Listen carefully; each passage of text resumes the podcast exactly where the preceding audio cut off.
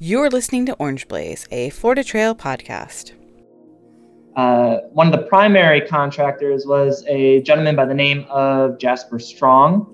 Uh, Strong uh, enslaved uh, somewhere around 100 uh, men of African descent when construction began. Uh, but by 1860, Strong will enslave 200 men and women hmm. who he largely rents out, or to use the, the term appropriate for that time, uh, he hired out. So there's going to be possibly a couple hundred enslaved men uh, who Army engineers forced to build Fort Pickens. Uh, they are going to receive large quantities of bricks that are being uh, shipped out to the island on uh, different vessels. Uh, those bricks also coming from brickyards that relied on enslaved people to produce. Okay. And so uh, it's one of the great ironies in, uh, in wrapped in Fort Pickens. Uh, it's a fort being constructed to protect the United States and the basic ideals that the nation had been founded upon, uh, to include uh, life, liberty, and the pursuit of happiness in a place where all men are created equal. Yet it's a fort where crimes are committed and enslaved people, people of color, are, are forced to labor. So there's a great sacrifice um, that comes with constructing Fort Pickens. That was Casimir Rozecki, park ranger at Gulf Islands National Seashore. I'm your host, Misty Little. If there ever was a podcast to deviate from my typical episodes, this is the one.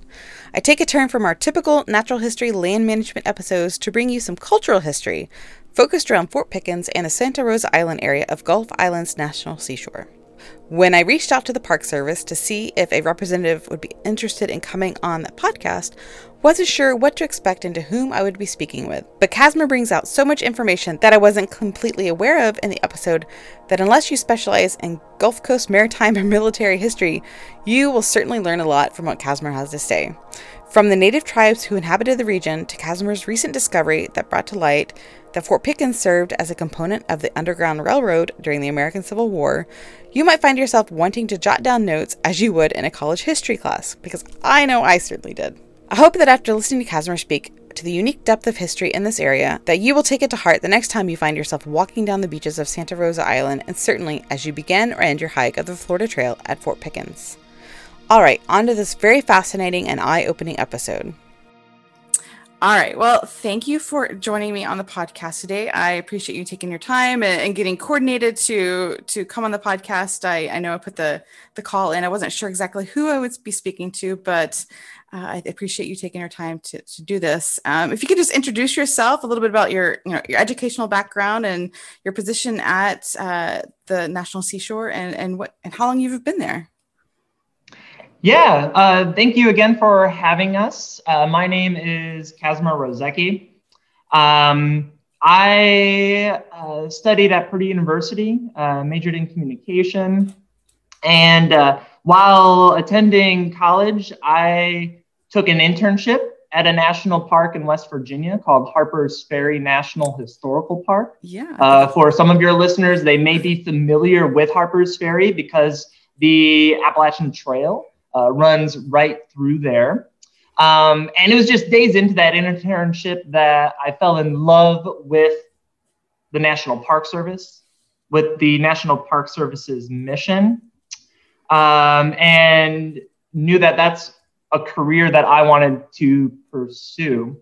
Um, and so from Harper's Ferry, I, I, ended up doing a few more internships after graduating, uh, another internship at Harper's Ferry, went on and I did a summertime internship at Gettysburg National Military Park, where um, after a, an internship, I became a seasonal park ranger at Gettysburg and continued to work there seasonally until 2015.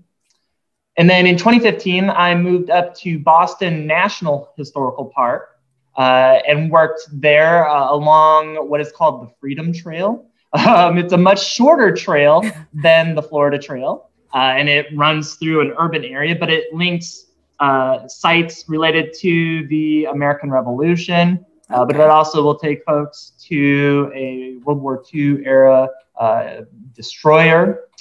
Uh, and then from Boston, I came down to Gulf Islands National Seashore in late 2016.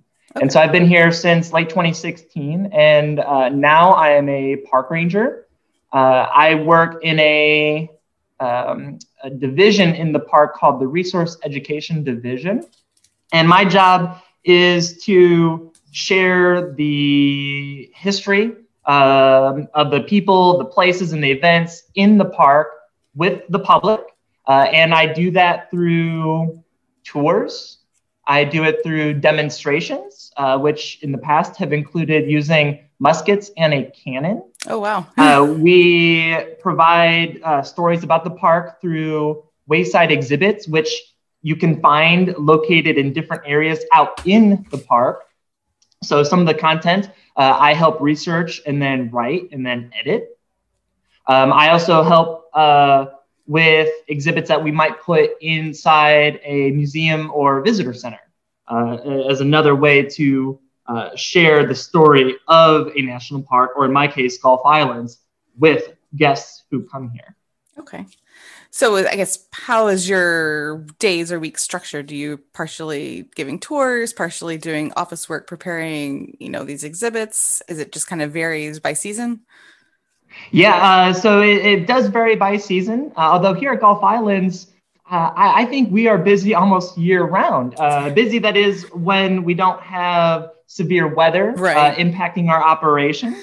Um, but uh, typically during the summer months, we're offering daily tours. So I might be the one actually leading a tour, um, or if I am in the office, I, I, might be researching and developing a new type of program uh, to offer. Um, or I might be assisting uh, with uh, leading interns and volunteers uh, and mentoring them so that they can assist me uh, and other park rangers reach more park guests who come here. Okay. Okay. So you know, people hiking the Florida Trail are, are, probably they're familiar with Gulf Islands as they're walking down the seashore and they come to the the terminus of the Florida Trail, but they may not know that it's actually a, a national seashore that straddles two different states, and there's a state kind of separating the two states. so, right. how how big is the the national seashore? Um, can you give a little information about the history and how it was founded and why it was founded?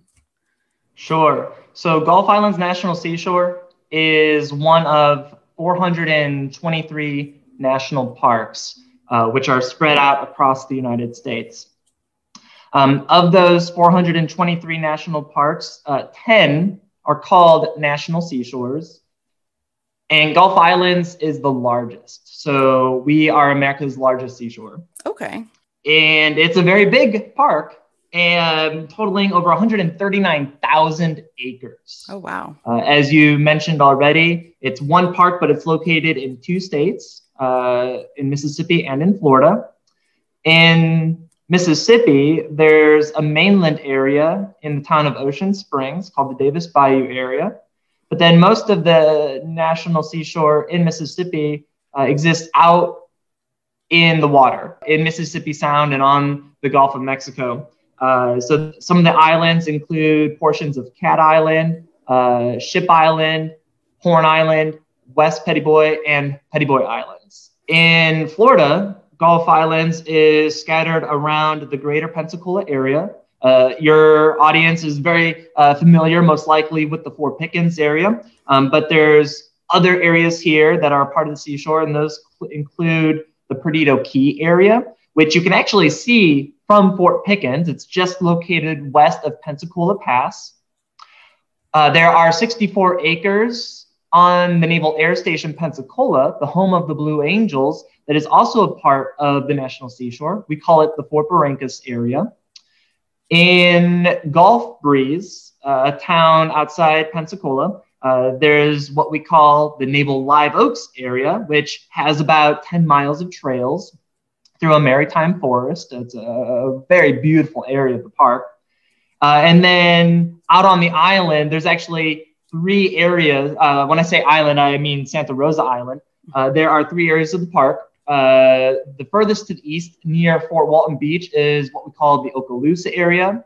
Um, and then in the middle of the island, sort of between Navarre Beach and Pensacola Beach. We have the Santa Rosa Island, uh, where uh, we have Opal Beach, a favorite destination for many guests. And then, of course, we have uh, finally arrived to the Fort Pickens area of the seashore, located on the far western tip of Santa Rosa Island. Now, the seashore is large, but what I think is fascinating and your um, listeners will find interesting is that a majority of Gulf Islands, over 82%, is marine habitat in open water. Oh. So if you were to stop on the Gulf of Mexico on Santa Rosa Island uh, and swim one mile out into the Gulf of Mexico, you would still be within Gulf Islands National Seashore. Wow. So does that come with uh, different regulations then? So, I mean, just say you're fishing out there. You may not know this. I'm just curious if the regulations are different than if you were going offshore, you know, down down the state a little bit and you're in state waters instead of is that not is that considered national waters then? Uh, yeah, so you're uh, getting into possibly different jurisdictions. Uh, okay. Uh, but I will, what I will say is, is that for the most part, um, in both Mississippi and in Florida, uh, fishing regulations in the park are the same as state fishing regulations. Okay. Okay. I would just um, and then when it comes to uh, the Fort Pickens public fishing pier, uh, you do not need a fishing license if you are fishing from that pier, which is not far from the trail terminus in the Fort Pickens area. Okay. Okay. So you've mentioned, you know, National Seashore is part of the national park system. And I know, you know, the Florida Trail starts at Big Cypress National Preserve in the south, and it's a national preserve with a little bit of a different management standpoint than a pure national park. Now, are national seashores managed a little different as well, or are they managed kind of the same as a national park? So I am not a park manager, um, but what I, I, can say is that there are something uh, around 28 different designations in the National Park Service. And we've mentioned several of them uh, National Park, uh, National Preserve, and National Seashore. In, in all 10 national seashores, hunting is permitted. Uh, so that is one of the characteristics that makes a, a, national seashore different from a management standpoint than, say, a national park. Um, national seashores typically don't have uh, resources like gas and oil or timber to extract.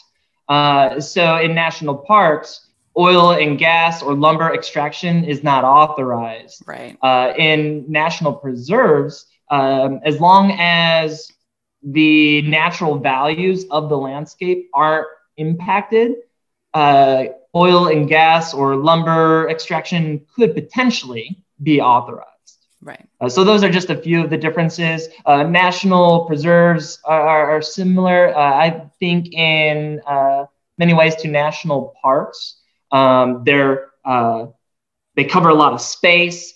they have a lot of natural and historical and cultural resources. And just i think are, are, so much larger in those different ways than compared to a seashore. Right, right. So when was i don't remember if you said this when you were talking earlier. So when was the gulf islands national seashore founded? And was it specifically to protect these different forts that were scattered around this area or was it just to protecting more of the resources of these unique ecosystems. Yeah, so I didn't get to mention that, and um, getting to say this today is a great opportunity. So, uh, Gulf Islands National Seashore was established in January 1971. So, here in the year 2021, we're actually marking the seashore's 50th anniversary as a national park. There were some attempts to establish some type of national park unit here uh, in the Pensacola area before World War II. Uh, but I, I, think the uh, United States' entry into the war really sort of disrupted uh, any of those plans. But it'll be in the 1960s and leading up through 1971 that there's a lot of activism locally in Mississippi and here in Northwest Florida for the establishment of a national seashore. Um, and the, the forts, uh, the one fort in Mississippi on Ship Island called Fort Massachusetts, and then the string of forts that exist here on Pensacola Bay, which include uh, Fort Pickens, uh, the Spanish Water Battery, Fort Barrancas, and Advanced Redoubt, they would all uh, play a central role in the establishment of the seashore. And in fact, those different historic structures are mentioned in the park's enabling legislation. Okay. So uh, this park would be established by an act of Congress. And again, the historic sites, um, ma- namely in those forts, would, would be a major contributing factor. Something I, I should uh, allude to as well, and I, I didn't um, mention this before, is national seashores are also largely set aside for the recreational opportunities that they provide, okay. um, making them uh, unique compared to a lot of other parks um, right. in the United States. Right, right. So, because it was primarily, I mean, it was it seemed like a mix of reasons. I mean, I think recreation is also a cultural use, it's just a present day cultural use, but it seemed like a cultural history was a big part of why the why the seashore was created. But maybe we can just talk about this cultural history of this area uh, and of we'll, we'll focus primarily on Fort Pickens and Santa Rosa Island just because of the nature of this podcast. But you know, feel free to mention anything else outside of, of that as well. But can you give a little bit of background on some of the history of this area as you know people are walking down the beach approaching this final destination of their hike so they can kind of think a little bit about you know where they've been walking and the people that have been there in the past and uh, you know go from there yeah so when you walk along santa rosa island uh, whether you're uh, within the national seashore or outside um, you are actually uh, walking on the, ancest- uh, the ancestral lands of the Creek people. Um, the area would be colonized beginning in the late, uh, mid to late 1500s. Uh, so you would have a lot of Spanish, uh, some French, and then British presences here on Pensacola Bay. The territory uh, or the colony rather, of West Florida will become a part of the United States in 1821. And shortly after uh, that happened, the US military began to come into Pensacola Bay and explore this as an option for development. Uh, the US Navy would deem Pensacola Bay uh, a prize on the Gulf of Mexico for its uh, natural depth uh, and proximity to the Gulf of Mexico. Um, and so it's going to be in 1825 that uh, legislation is passed establishing the Pensacola Navy Yard, uh, which would cease to exist in the early 1900s and be reborn as the Naval Air Station Pensacola. But it's because of the the harbor, the uh, the bay itself, and the presence of that navy yard that the uh, Army Corps of Engineers will come in and they will determine uh, how many forts are needed to protect the bay and the navy yard, and where those forts ought to be located. Uh, the first and the largest fort to be built on the bay is Fort Pickens. Mm-hmm. Uh, Army engineers would have the fort constructed between 1829 and 1834. The contractors relied on what are termed verbal gentlemen's agreements. Uh, so they would create these agreements with contractors to have the fort constructed. Uh, one of the primary contractors was a gentleman by the name of Jasper Strong, uh, Strong uh, enslaved uh, somewhere around 100 uh, men of African descent when construction began. Uh, but by 1860, Strong will enslave 200 men and women hmm. who he largely rents out, or to use the, the term appropriate for that time, he hired out. So there's going to be possibly a couple hundred enslaved men uh, who Army engineers forced to build Fort Pickens. Uh, they are going to receive large quantities of bricks that are being uh, shipped out to the island on uh, different vessels. Uh, those bricks also uh, coming from brickyards that relied on enslaved people to produce. Okay.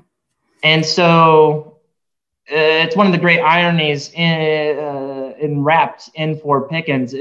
It's a fort being constructed to protect the United States and the basic ideals that the nation had been founded upon, uh, to include uh, life, liberty, and the pursuit of happiness in a place where all men are created equal. Yet it's a fort where crimes are committed and enslaved people, people of color, are, are forced to labor. So there's a great sacrifice um, that comes with constructing Fort Pickens. Uh, the fort uh, was very large for its time, uh, and it would represent one of the more uh, powerful, one of the more destructive weapons available to the US military. Hmm. Um, when it was completed, uh, it had the, the capability of mounting just over 200 cannon of different sizes.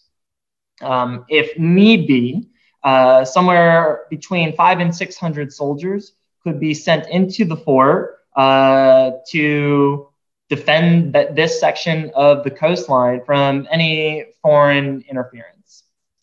Um, if it needed, uh, if officers needed to, as many as 1,200 uh, soldiers could be placed to defend Fort Pickens. Uh, but no foreign powers would ever uh, attack the United States at Fort Pickens, or for that matter, any other of the 41 masonry forts that were built on the Atlantic coast, elsewhere on the Gulf Coast, and uh, two out on the Pacific coastline. Okay. Uh, so when somebody does also come into uh, the Fort Pickens area, or if they lay their eyes on the fort, you only see one small piece of a very large, a very expansive yet integrated system of national defense that ranged from Maine to South Florida, from South Florida to New Orleans, and then all the way out on San Francisco Bay. Wow. So you, you mentioned um, how many people were there? You mentioned how many people could could potentially fill the fort, but how many people were living there in the military at any given time? Just a few hundred people. Right. Yeah, so it really varies uh, depending on the time period that you're looking at. Uh, Fort Pickens and those other forts built in the United States like it were really uh, meant to be constructed and then not necessarily filled with soldiers and weapons. Uh, the belief being that one, these bastions on the coastline would project to ships of foreign countries that the United States uh, was ready to mark its line in the sand mm-hmm. uh, and it was ready to defend the coast if provoked. Okay. Okay. And two, this would allow for um, the Republic, uh, for civilian control um, over the US military. Uh, for a large part uh, in our nation's history, uh, after a, a, well, when a conflict came along, uh, the army would be increased through volunteers. Um, and then when the conflict came to an end, uh, those volunteers would be mustered out of service and sent home, and they would return to civilian life. Um, so these forts would buy time in the 1800s for the United States to potentially respond to attack by calling up the volunteers and then sending those volunteers to different destinations, wherever that might be and wherever they might be needed. Okay. Um, the greatest concentration of soldiers, uh, but also sailors and Marines uh, at Fort Pickens comes in the early 1860s during the American Civil War. Okay. Yeah. And I mean, that seems like that was the biggest time that this the forts were used. And maybe you could talk a little bit about the Civil War. And I believe that it never changed into Confederate hands. Is that what I understand? Uh, yes, that is correct. So Fort Pickens occupies what I think is a very interesting place in the pages of history um, and in the, in the pages of the American Civil War. um, it takes a, an early role in the uh, story of the Civil War. So in the winter of 1860 and 1861, uh, Southern slaveholding states begin to formally leave the Union or secede from the Union.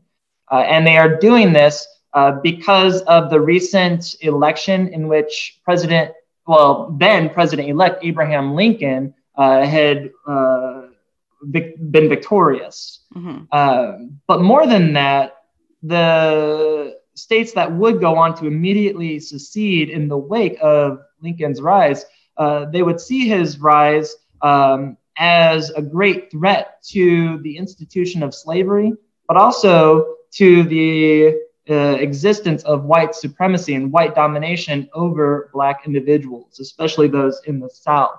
Um, and so South Carolina, uh, South Carolina would secede in December of 1860. Their action would encourage Florida to also consider its uh, relationships uh, or relation uh, relationship in the Union.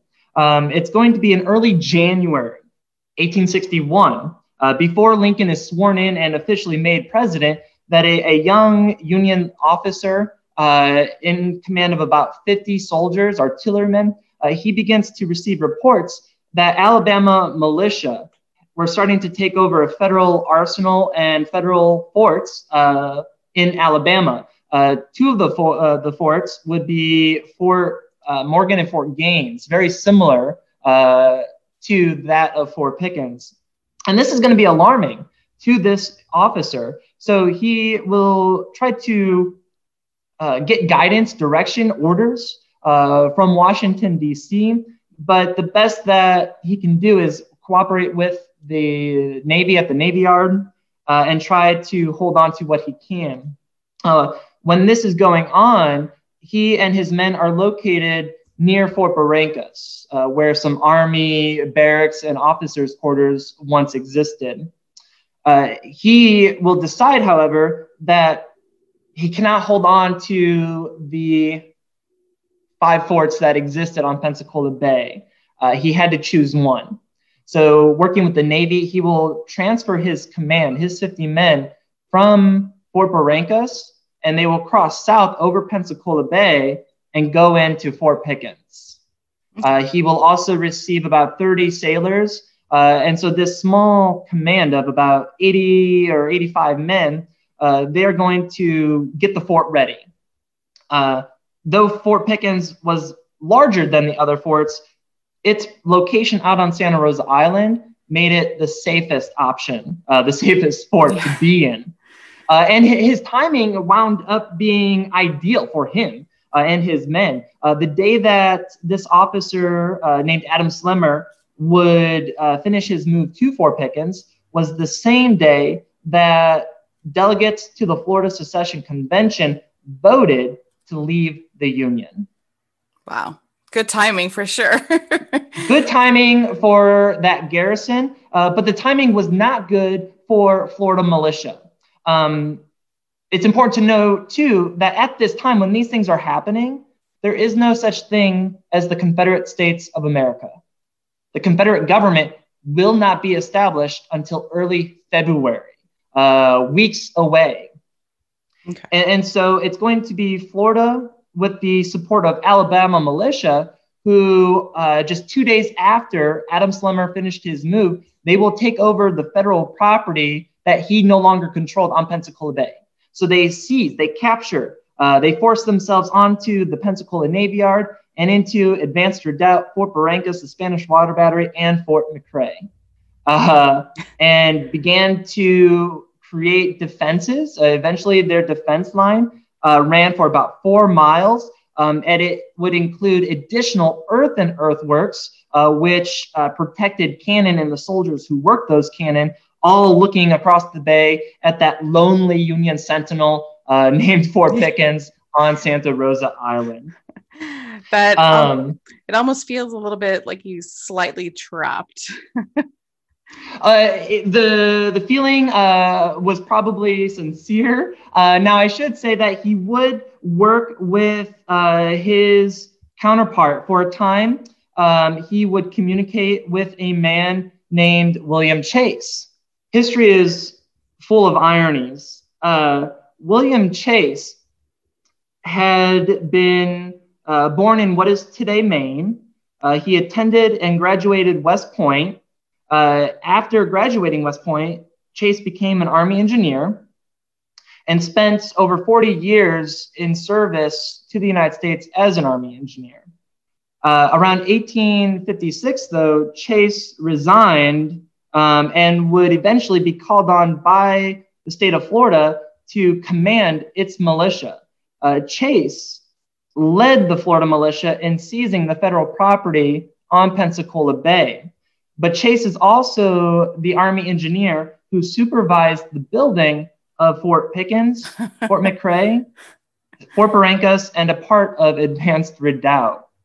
Uh, so when he goes over and calls on Slemmer to surrender Fort Pickens, Chase knows very well that if he cannot take and hold Fort Pickens, he and the state of Florida cannot control Pensacola Bay, hmm.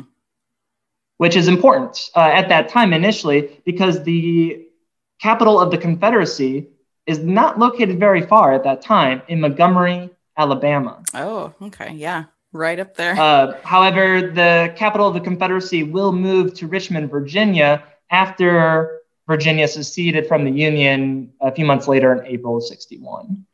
The American public, I, I, I think they largely overlook uh, what's going on here on Pensacola Bay in early 1861.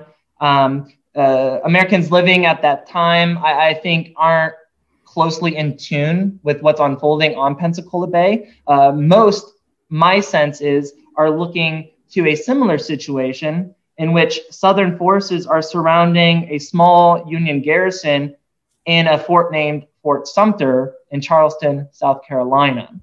Yeah. And that's where the first shot of the Civil War will, will be fired in uh, mid April of 61. Um, and because shots will never be fired, uh, well, the first shots of the Civil War are not fired at Fort Pickens, um, it becomes a little bit uh, something of this obscure story in this grander narrative. Right. Right. Now, uh, one thing that I, I, would like to add is that because of the Union garrison at Fort Pickens in the first few months of 1861, uh, they provide a unique opportunity to enslaved people living in Northwest Florida, but also living in Southern Alabama. On March 12, 1861, uh, just about eight days after Abraham Lincoln was sworn in as president of the United States. Uh, and exactly one month before the first shots of the Civil War were fired, uh, four enslaved people approached Fort Pickens. Slemmer would meet them and learn from them that they believed Slemmer and the Union soldiers at the fort were placed there to both protect them and grant them their freedom. Hmm. Slemmer would, however, uphold a law called the Fugitive Slave Law of 1850, which required that enslaved people who were escaping from slavery be returned to their enslavers. So Slemmer would load the four freedom seekers into a boat and personally see to it that they were returned to Pensacola. When Slemmer returned to the fort on that trip, uh, he discovered that four more freedom seekers had sought safety uh, and liberty at Fort Pickens. They too were returned to slavery. So the efforts of these eight freedom seekers ultimately failed. However, they became the very first freedom seekers to voluntarily enter Union lines in what became the Civil War. Hmm. They set the stage for future freedom seekers who sought freedom uh, in Union lines uh, in places throughout what became the Confederacy where the Union Army was located.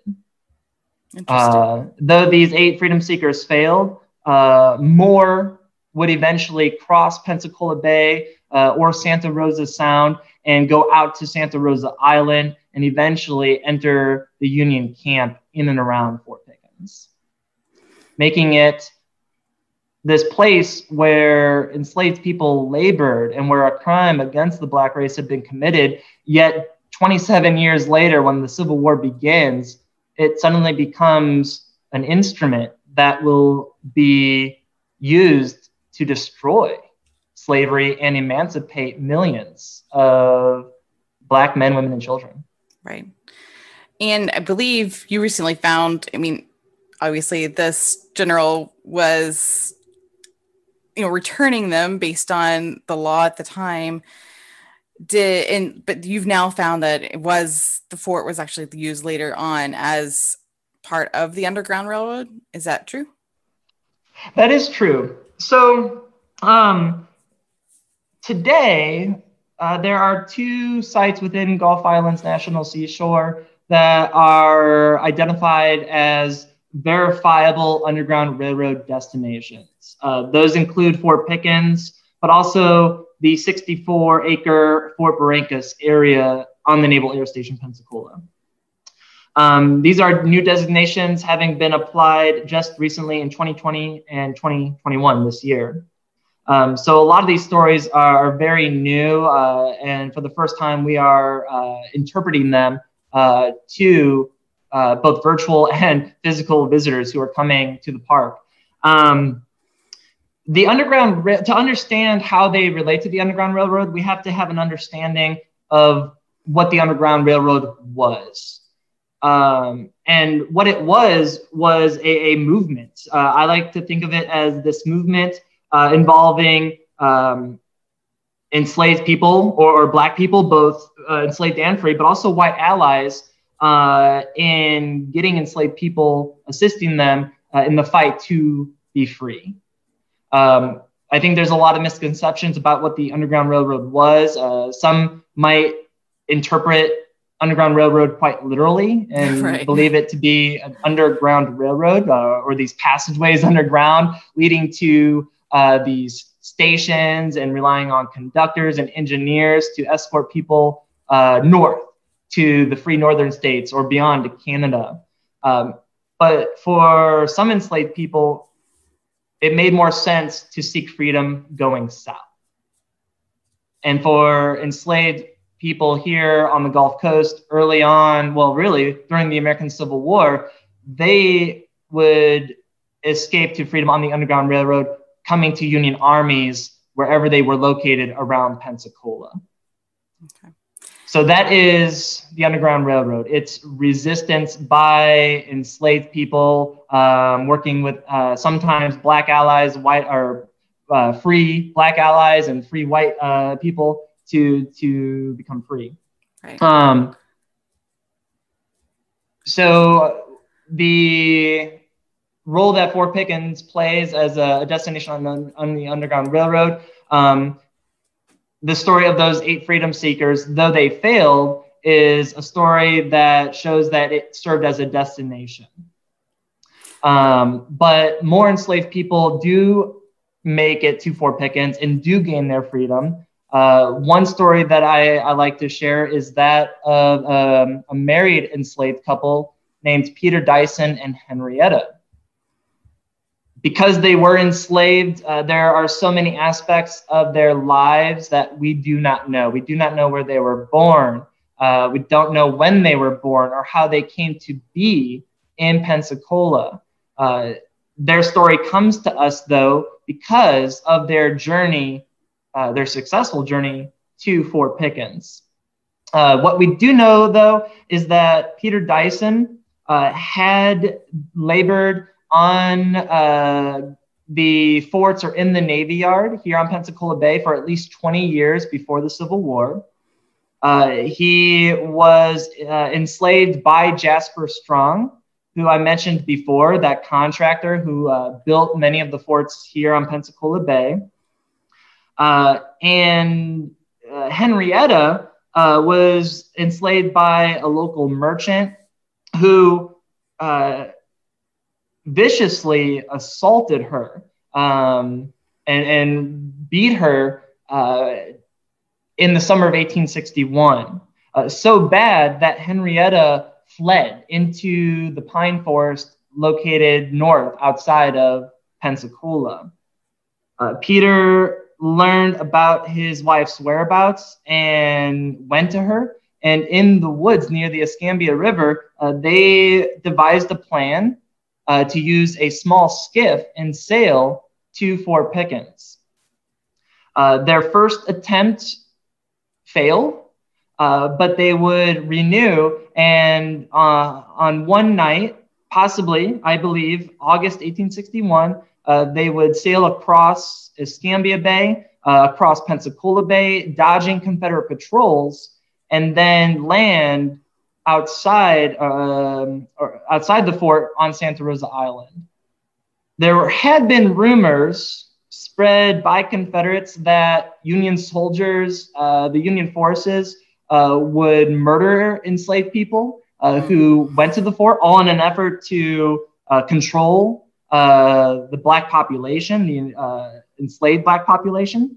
Um, but nonetheless, freedom seekers went to Fort Pickens, and Peter Dyson and Henrietta are just one example. So they do successfully arrive. Uh, Peter, because of his uh, experiences as a skilled artisan, as a bricklayer, uh, he is employed, earning wages by the quartermaster department, working on Fort Pickens.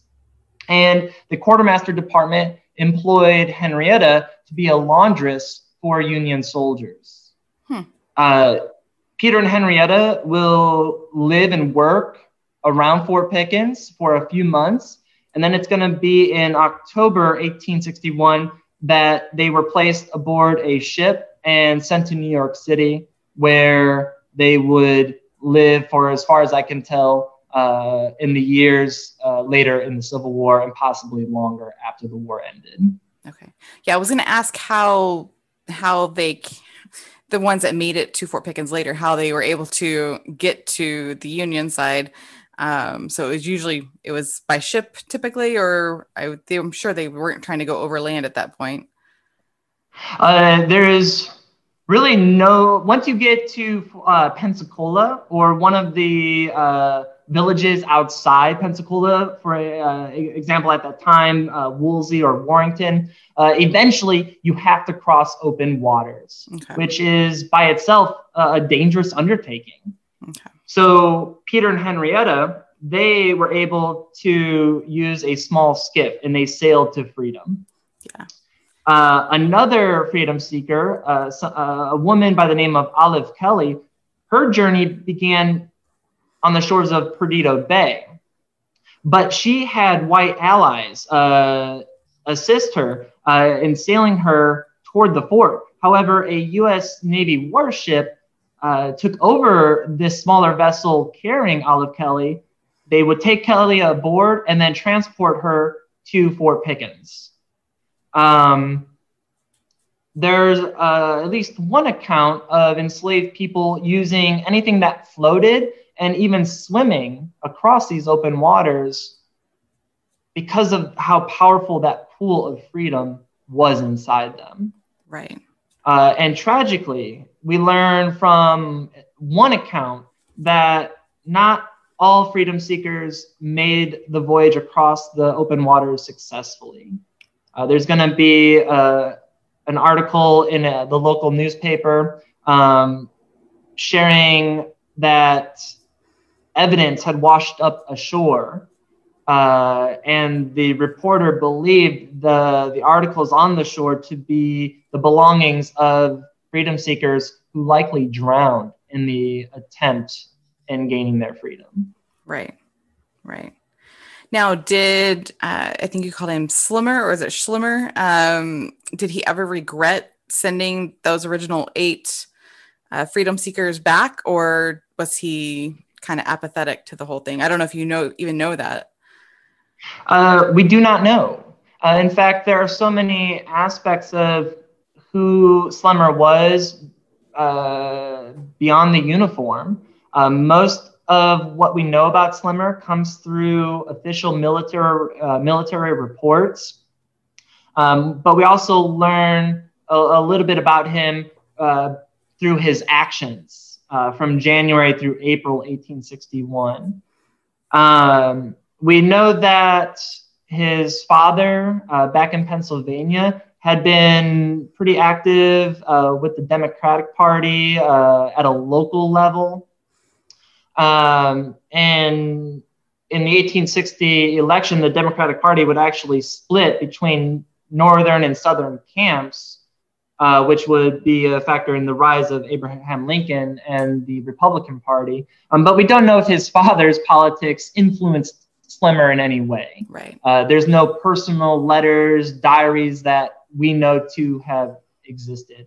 Um, I will say too that uh, I think uh, a reason that we don't know a lot about Slemmer too, and why much, uh, if any, correspondences did survive, um, may have been lost. Uh, he will pass away in 1868. He'll die on the west, uh, out west on the frontier, um, and he'll never have in the post-war years when veterans, both Union and former Confederates, are writing uh, profusely about their wartime experiences and their roles, and they're elevating their roles and their stories. Uh, nobody is serving as a champion for Slemmer. Okay. So we we just don't know, uh, and I don't know that we will ever know how he thought or what he felt um, about his decision to return those freedom seekers. Okay. Now, Slemmer was replaced by another Union officer once the Civil War begins. Uh, this officer was from New Jersey. Uh, he too had attended and graduated West Point.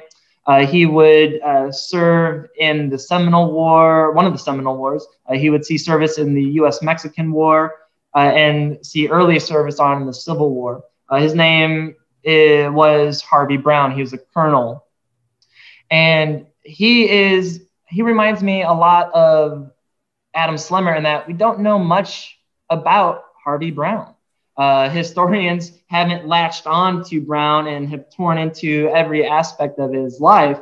Um, and that may be because there's not a lot in the historical record for historians to explore. But we know with certainty where Harvey Brown stood on the subject of what would have been at that time referred to as contraband, uh, but really these enslaved people are freedom seekers. Uh, it's June 22nd, 1861, uh, Harvey Brown writes to the War Department and asks what he is to do about the numbers of freedom seekers entering his Union lines. And he tells the War Department that he will not uh, be voluntarily instrumental in returning a poor wretch to slavery, but will await further orders. Hmm. So, in a way, he is telling the War Department, I'm not going to be a tool here. I'm not going to return enslaved people, uh, and I'm going to hold on to them until right. maybe you tell me to do otherwise. Right, right. Until until my higher officers command me. Right, right. right. And, and, that wouldn't happen, by the way. Um, uh, shortly after the first shots of the Civil War were fired, uh, Abraham Lincoln called for a special session of the U.S. Congress uh, and Congress would pass uh, uh, some war measures. Uh, one of them uh, would um, would be the first Confiscation Act, uh, which would take effect around early August 1861, and it would give Lincoln, as commander in chief, the ability to command officers in the field that they do not need to return enslaved people whose enslavers were in open rebellion to the United States. Okay. So if you were an enslaved person and you entered a Union camp and you told the uh, commanding officer that your enslaver was a Confederate or supporting the Confederate war effort, uh, that officer would have uh, some leverage, right. some justification in retaining and providing asylum. Right, right.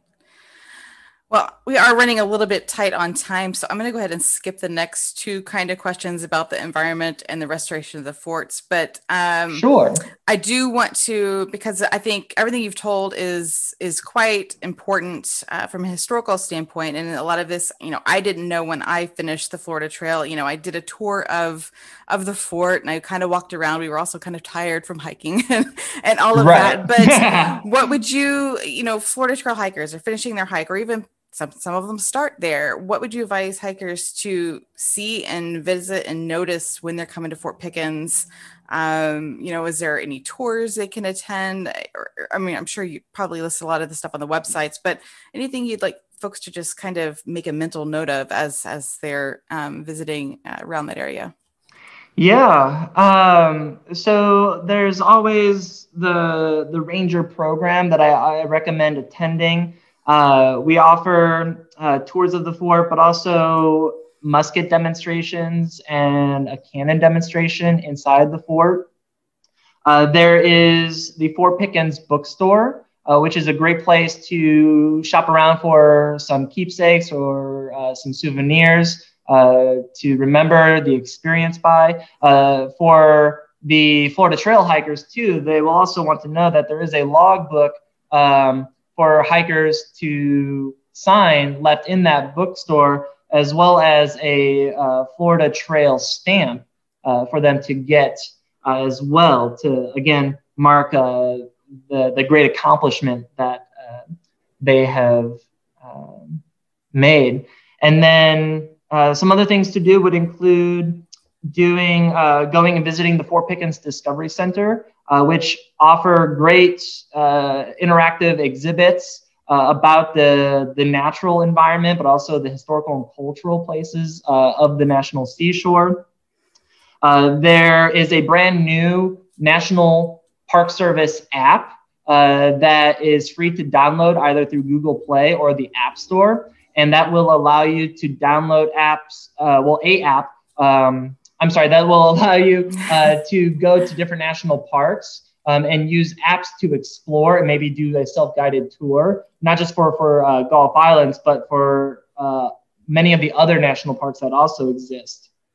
Um, on Pensacola Bay, there is a ferry service uh, which offers um, uh, riders to go from Fort Pickens to Pensacola Beach to downtown. It runs that loop to those three ferry piers uh, and it offers uh, a great opportunity to access the waters of the National Seashore um, and to get to see a, a, different side of Santa Rosa Island as well.